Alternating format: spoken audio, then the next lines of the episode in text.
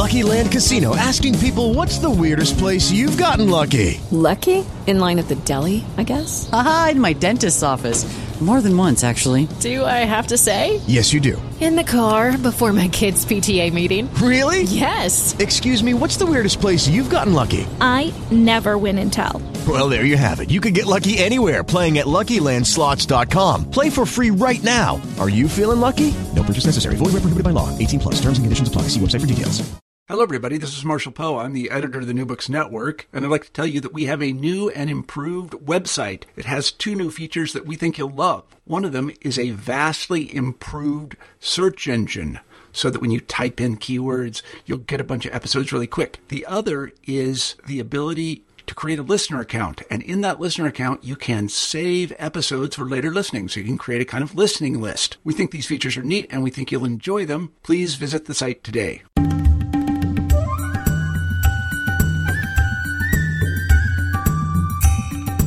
Hi there, and welcome to New Books in South Asian Studies. I'm your host, Ian Cook.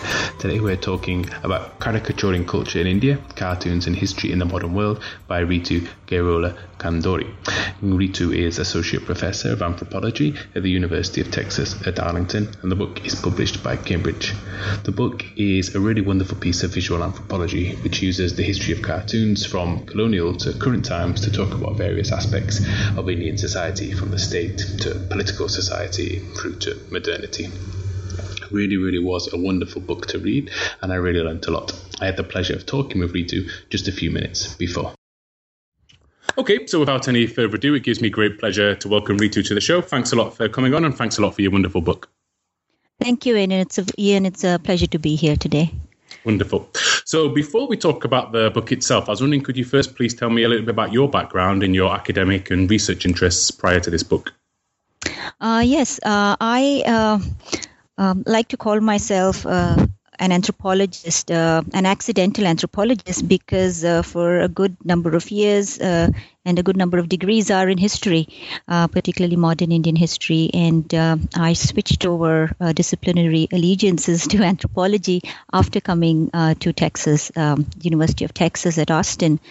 And um, um, very broadly, my interest uh, sort of uh, hover around uh, media and uh, in, in particularly uh, the print media. So I have been working on bazaar prints um, and uh, newspaper cartoons for a very long time. First in my avatar as a historian at the Jawaharlal Nehru University in New Delhi. And then in the anthropology program at UT Austin. So this has been sort of a, a continuous streak in my work and um, cartoons came to the forefront um, more prominently uh, as I sort of began to look uh, and more deeply into uh, contestations over meanings. That was my primary interest in how visual texts are contested in the public uh, space, and cartoons seem to sort of jump out. Um, uh, you know, uh, more prominently than other images. So it, my book is a result of that interest that developed over the years in cartoons. Wonderful, thank you.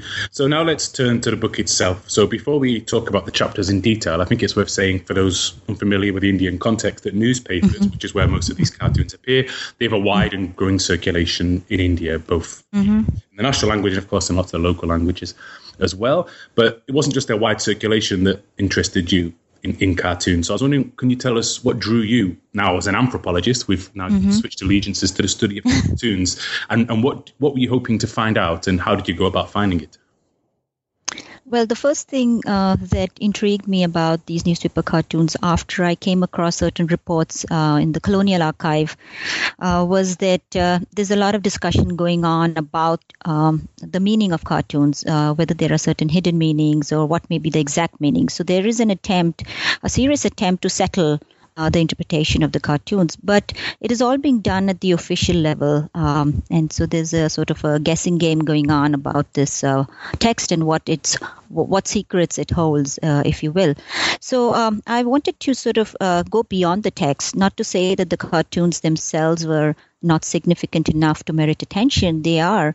But I was interested in what is being said about these cartoons. Can we, in some ways, get to uh, the people who are being addressed and who are reading these uh, cartoons. So it's difficult really to track um, the exact constituency uh, that uh, the cartoon taps. So there is a intuitive public, uh, if you will, that is being addressed here. So I got uh, interested in locating spaces where uh, this talk, and I use the word, um, I use the phrase cartoon talk, uh, is being recorded. It's in, inscribed in public space. And so I looked at um, uh, guest books. Uh, that I found in different uh, cartoon exhibitions and in other archives. I talked to uh, cartoonists themselves to, uh, you know, understand what it is uh, they think or they want their cartoons to do, and to some activists who have scrutinized cartoons as part of um, a larger sort of collection of um, um texts and um, uh, sort of announcements, etc. So they're not particularly interested in cartoons, but cartoons was one uh, important sort of um, uh, public text that they were interested in um, sort of scrutinizing and in some ways monitoring also uh, for any kind of misrepresentation. So through all these different ways, um, I wanted to uh, sort of complement the cartoon with what is being said about the cartoon, that is cartoon talk what that meant was that uh, Cartoon Talk became um, uh, sort of the trace through which a history of cartoons could be written. So rather than selecting a sort of a framework of shifting styles of cartoons or uh, necessarily uh, generating a list of prominent cartoonists, um, um, rather than those modes of writing a history of cartoons, I uh, tracked it through Cartoon Talk. Thank you. And uh, as well as this idea of cartoon talk, also in the in the introduction, you advanced this. I think it's a really interesting idea of what you call tactical modernity. So, mm-hmm. what, what what is this concept, and how does this help us understand cartoons in India? Um, well, um, as uh, an anthropologist, um, um, and I and I would suppose historians too.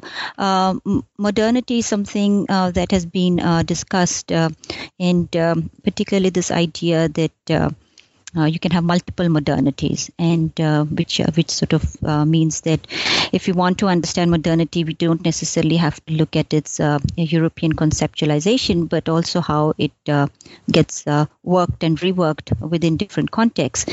Now. Um, while this multiple modernities is um, sort of a useful way of um, trying to uh, listen to different articulations of what it means to be a mo- modern, uh, you know, what what is a modern experience.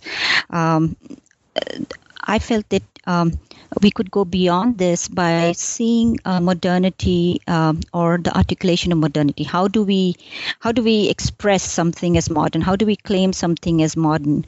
Uh, to see that more as a disposition and so this term uh, tactical modernity is also um, inspired from uh, work, where um, I have uh, used it to signal that um, in relation to cartoons, people uh, because cartoons are not an institutionalized form which requires critics to mediate its uh, true meanings, people uh, take on the role of critics as the true interpreters of, of this form.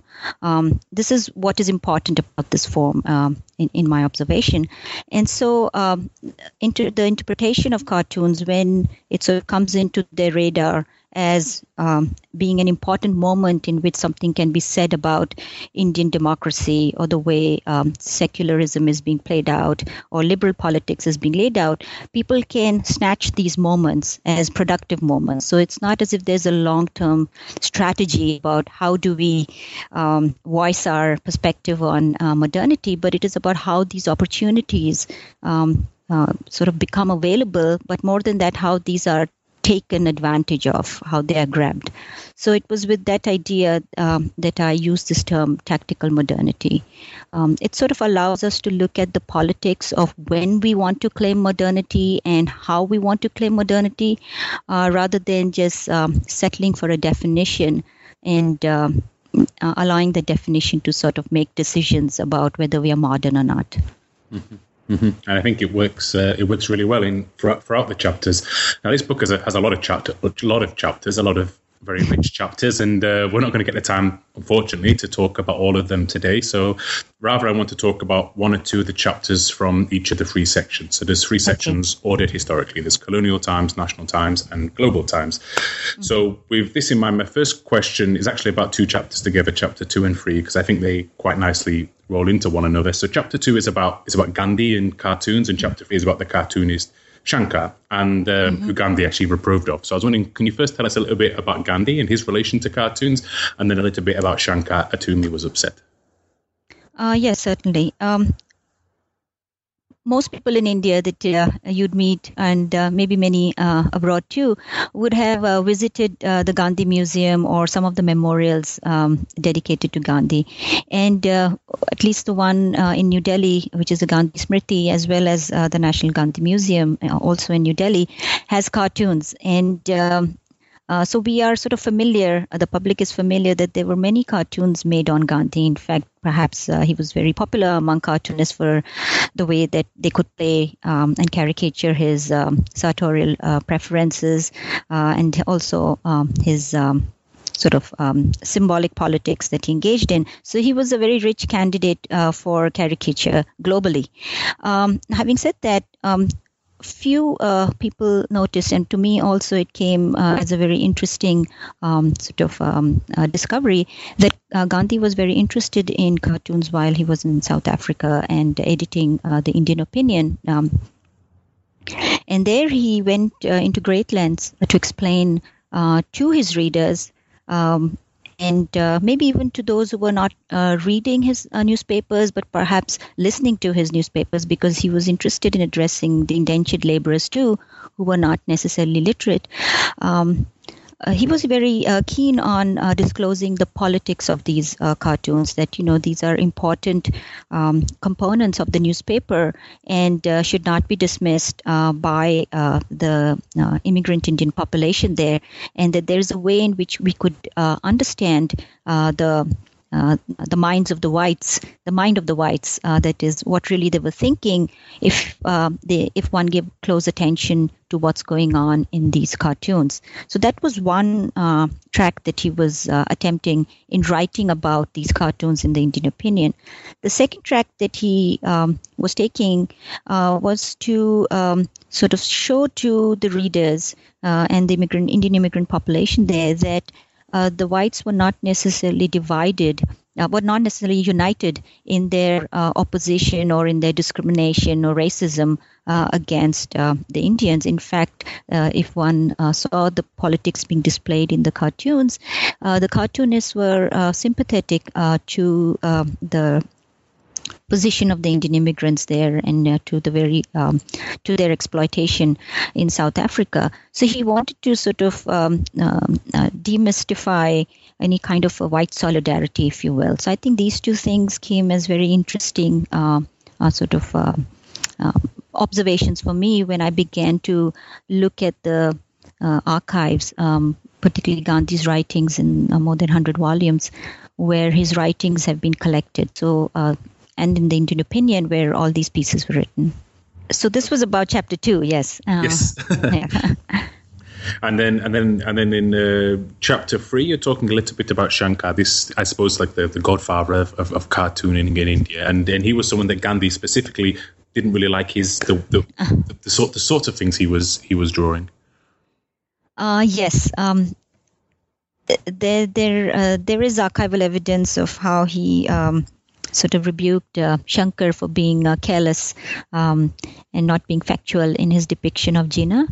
And uh, this is a, a, different kind of uh, avatar of Gandhi in terms of his relationship to cartoons. So in South Africa, we see him as uh, championing the interpretation of cartoons. Um, and uh, here, um, when he's well into, you know, the leadership role of the nationalist movement, um, he he the, the it's you know the nation the um, uh, the, um, colonial India is at the brink of independence, if you will, and uh, he, he, wants to sort of he's playing this role of uh, negotiating the meaning of cartoons because we have to be um, sort of sensitive uh, to the portrayal of certain communities. Uh, so he, he, sort of wants to um, instilled this responsibility, the sensitivity uh, about how, uh, say, for example, Muslims are going to be uh, portrayed and caricatured uh, in cartoons. And Jinnah becomes this um, sort of um, um, standby for um, the Muslim community or the Muslim League, if you will. And so Gandhi is um, sensitive to these kinds of portrayals. And here he begins to take on a kind of a pedagogical role, but of a different kind, where he's disciplining uh, the cartoonist. He's disciplining Shankar. So, with these two chapters, I wanted to show uh, Gandhi's engagement with cartoons um, in completely different roles. One where he's engaging the reader, and second where he's engaging the cartoonist, and sort of setting the norms for an ethics of cartooning, if you will. Mm-hmm. Wonderful. So now let's then talk a little bit about the this National Times section mm-hmm. of the book. There's there's a couple of nice chapters, one on on learning and another on when, whether or not cartooning is an art form. But we're not mm-hmm. gonna I'm not gonna ask you about them. Rather, I'm going to ask you about this emergence of the common man and the common woman characters. These sort of mm-hmm. enduring characters uh, that, that you describe wonderfully. So I was wondering, first, can you tell us what or maybe who they are? How did they come about, and why why have they been so enduring in India? Um,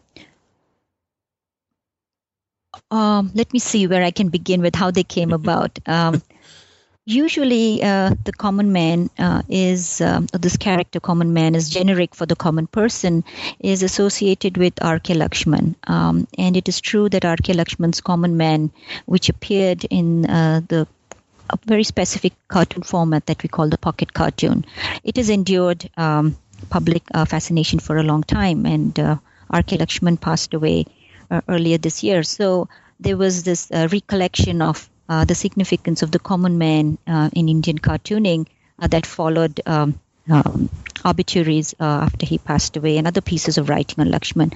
But in the process, um, um I think we uh, give little credit uh, to the person who uh, preceded uh, Laxman and actually introduced the common man uh, in this pocket cartoon format, and that is Samuel, who was a cartoonist in the Times of India and uh, who worked very closely with the editor of um, the Times of India at the time, Dr. Mankekar. And I interviewed him too while I was researching for this book, and he's um, I've written about him um, in this chapter. Um, so the common man was um, a sort of voice of the public, um, the public that witnesses the bureaucracy at work, um, the the public that experiences uh, democracy, and so there was a way in which uh, this character is able to um, sort of depict the public consciousness of what is going on. But of course, it is the cartoonist who is conveying this um, perspective, this public perspective. Now, it so happened that uh, historically, this common man character um, has been presented um, in a particular gender uh, way. It's uh, sort of a male. So Samuel's common man was Babuji, a clerk. Um, and uh, R.K. Laxman's was also a clerk. He's uh, seen around, uh, you know, working files, etc., in the office, but he's a peon, um, uh, kind of a clerk, if you will. And uh, then we have um, in more recent times, Meeta Roy's uh, Common Woman, and she has experimented with a couple of um, sort of um, incarnations of the uh, Common Woman.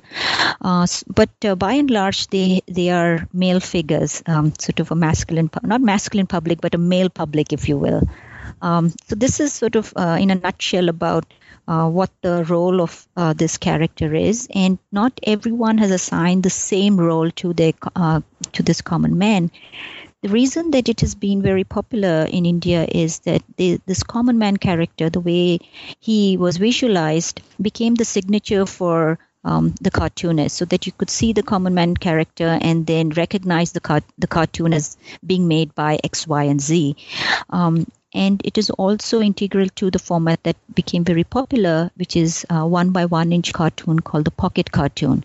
So most newspapers in India have a pocket cartoon, even though the big editorial cartoons no more uh, grace all the you know all the newspapers they at one time they used to be prominent but now um, very few cartoons uh, newspapers um, include the big editorial cartoons. So i would say um, you know the pocket cartoon format and the fact that the character became a signature of the cartoonist uh, unleashed uh, in in the words of uh, another cartoonist an epidemic of uh, pocket cartoons and uh, common man characters It's wonderful. It really is a really is a fascinating discussion that you have in the chapter. Um, so in the last section of the book, it's it's about the global times, as, as you call it. Um, it's, mm-hmm. it's, it's really nice that you, I was reading this where of course, and you and you wrote it. You wrote it before, but I was reading it afterwards. That the recent controversy that's uh, about cartoons. So it seems there's a ever topical discussion about cartoons' abilities to provoke angry reactions from people. And what was really interesting in India, which um, which, as, as you discuss, has a long tradition of not only visually representing Indian gods, but of also using these deities to mock politicians. This was one of the few countries that banned the reproduction of the Danish cartoons that caused all these troubles back in 2005. So mm-hmm. I was mm-hmm. wondering, first, could you talk us through how and why comics offend and don't offend in the Indian context, and then what people do when they are offended? Oh, that's a big question. Let me yes. see if I can do justice to that. Um, so I'm going to try uh, responding to that. So the first one is, um, uh, could you repeat the first question? Yes, sure. So I, was just, I, was just wondering, like, um, yeah. So how and why comics offend or don't offend in India? Like, what what is it that offends offends certain groups or doesn't offend certain groups? Okay. Well, um, it's hard to sort of give um, uh, a sort of precise uh, response to that, and I, it sort of takes me back to your first question about um, what is tactical modernity. So uh, it's it's about um, uh, when we want to sort of uh, analyze offense, we have to situate it within uh, the political context, the conditions under which that sensibility of offense is being um, is being um, spoken about. In the book, I have described uh, specific uh, examples um, which sort of point to a number of um, contexts within which offense uh, could be taken in cartoons. Again, these are about the politics of saying uh, and visuality. So, for example, uh, we have a sociologist, uh, Professor Kannabiran, who took up a case of a cartoon in the Asian Age, uh, where there was a there was um, a derogatory representation or, or uh, um, a derogatory way in which women were being talked about, uh, particularly Sangeeta Bijlani. So the cartoon itself um, did not um, include any caricature of a woman. It was a dialogue um, between two people, and uh, in in which um, the two uh, uh, cricket players, um, prominent Indian cricket players, are talking about this actress, uh, Sangeeta Bijlani. So that uh, cartoon became a sort of context for talking about objectification of women and how offense needs to be taken for such uh, senses of humor where women can be laughed off, you know, politically incorrect. Uh, so that is one. So this is again you know um, how uh, cartoons become that moment for um, for speaking out and speaking about the objectification of women. Now having said that we know that there are other platforms for making these kind of claims but um, uh, so the question really is what what is it that uh, makes it significant to make these kinds of demands and claims about objectification in relation to the cartoon? What more work does the cartoon do, uh, or uh, you know, uh, when when we take up these cases through represent through what is being represented or what is being caricatured. Uh, the other example that I gave was uh, from. Uh, my conversations with R.L. Kane, who monitors cartoons with the help of other associates that that represent uh, members of uh, uh, um, of Dalit communities in poor light. And uh, here again, there's this politics of how do you represent minorities? How do you represent Dalits? And uh, he takes this on as a part of his larger politics and his larger activities where he champions uh, Dalit causes and sees himself as a representation, uh, as a representative of the Dalit community. Um, so again, with just these two examples, we can see that cartoons um, become this sort of way for constituting publics. I would argue um, that uh, through cartoons, because of their reach, uh, there is uh, a possibility of taking on these issues that can be taken up in other platforms too. But through cartoons, they allow for a public to be constituted. So that is why I think uh, these become significant. And in a direct response to your question, what is it that can be taken offense to? I would say the field is open. It can, you know, it can be a question of um, gender representations. It can be about how caste is represented, um, and it can also be about um, you know, one newspaper um, sort of um, petitioning another newspaper for defaming it uh, in the way uh, that it was uh, being represented. Uh, and I show that with the Humpty Dumpty uh, cartoon that is there in the book. Um, so I think that nothing is out of bounds. Um, we tend to very quickly associate uh, this hurt or offense with religious figures. Uh, but I want to show is that you know it is um, the sense of hurt and offense also takes place outside of this uh, sphere of religion. Mm-hmm. Mm-hmm. Thank you. Um, in the conclusion, which is uh, it's in the conclusion, you, you, you ponder whether or not cartoons have a have a future in, in what you call this hyper global era. So I suppose this is a this is a good question on which to finish our discussion about the book. I was wondering, you know, do you think cartoons have a future, or what's what's the future of cartoons? I think it's very clear that um, there is a future for cartoons, and precisely because they have become sites for politics um, that we can grab, uh, hold on to, we can grab. And um, just to give you three examples um, um, from different uh, sort of uh, contexts, uh, in India, um, around 2000, in 2011 and 12, uh, there were two uh, prominent cases where a professor in Jadavpur University um, was arrested for a day for circulating uh, via Facebook um, cartoons of um, uh, the Chief Minister Mamta Banerjee of the Trinamool uh, Congress, and um, um, his offense was defaming Mamta Banerjee, uh, the politician. Uh, the other case that I want to sort of uh, just uh, reference briefly is of Aseem Trivedi, who's um, who sort of drew a series of cartoons against corruption, and he was charged uh, under a charge for sedition and for um, sort of misrepresenting national symbols. And the complaint against him was that he had hurt the sentiment of the nation. Um, we would think that people have sentiments, but here this is very interesting representation of how um, the sentiments of the nation uh, had been hurt. Um, and the third example that I want to give, um, again in relation to India, but in a completely different context, is how the New York Times um, um, cartoonist made a cartoon when uh, India sent, uh, you know, a robot uh, in space um, to Mars, um, and uh, he made a cartoon where there are these uh, Western elites, you know, um, sitting in a club, and uh, the do- an Indian uh, per- farmer, you know, person looking like a farmer with cow uh, tethered, um, is knocking at the door as if seeking admission to that very exclusive club. And uh, read New York Times issued an apology after it received uh, several letters uh, condemning that ad for showing India in poor light. So we can see, you know, just within the context of um, India or anything related to India how there is a proliferation of this sense of misrepre- misrepresentation, defamation, sedition, uh, which is being claimed not necessarily by the public only, but also by the state. Now, say by Mamta Banerjee or by others who are representing the state or speaking on behalf of the state.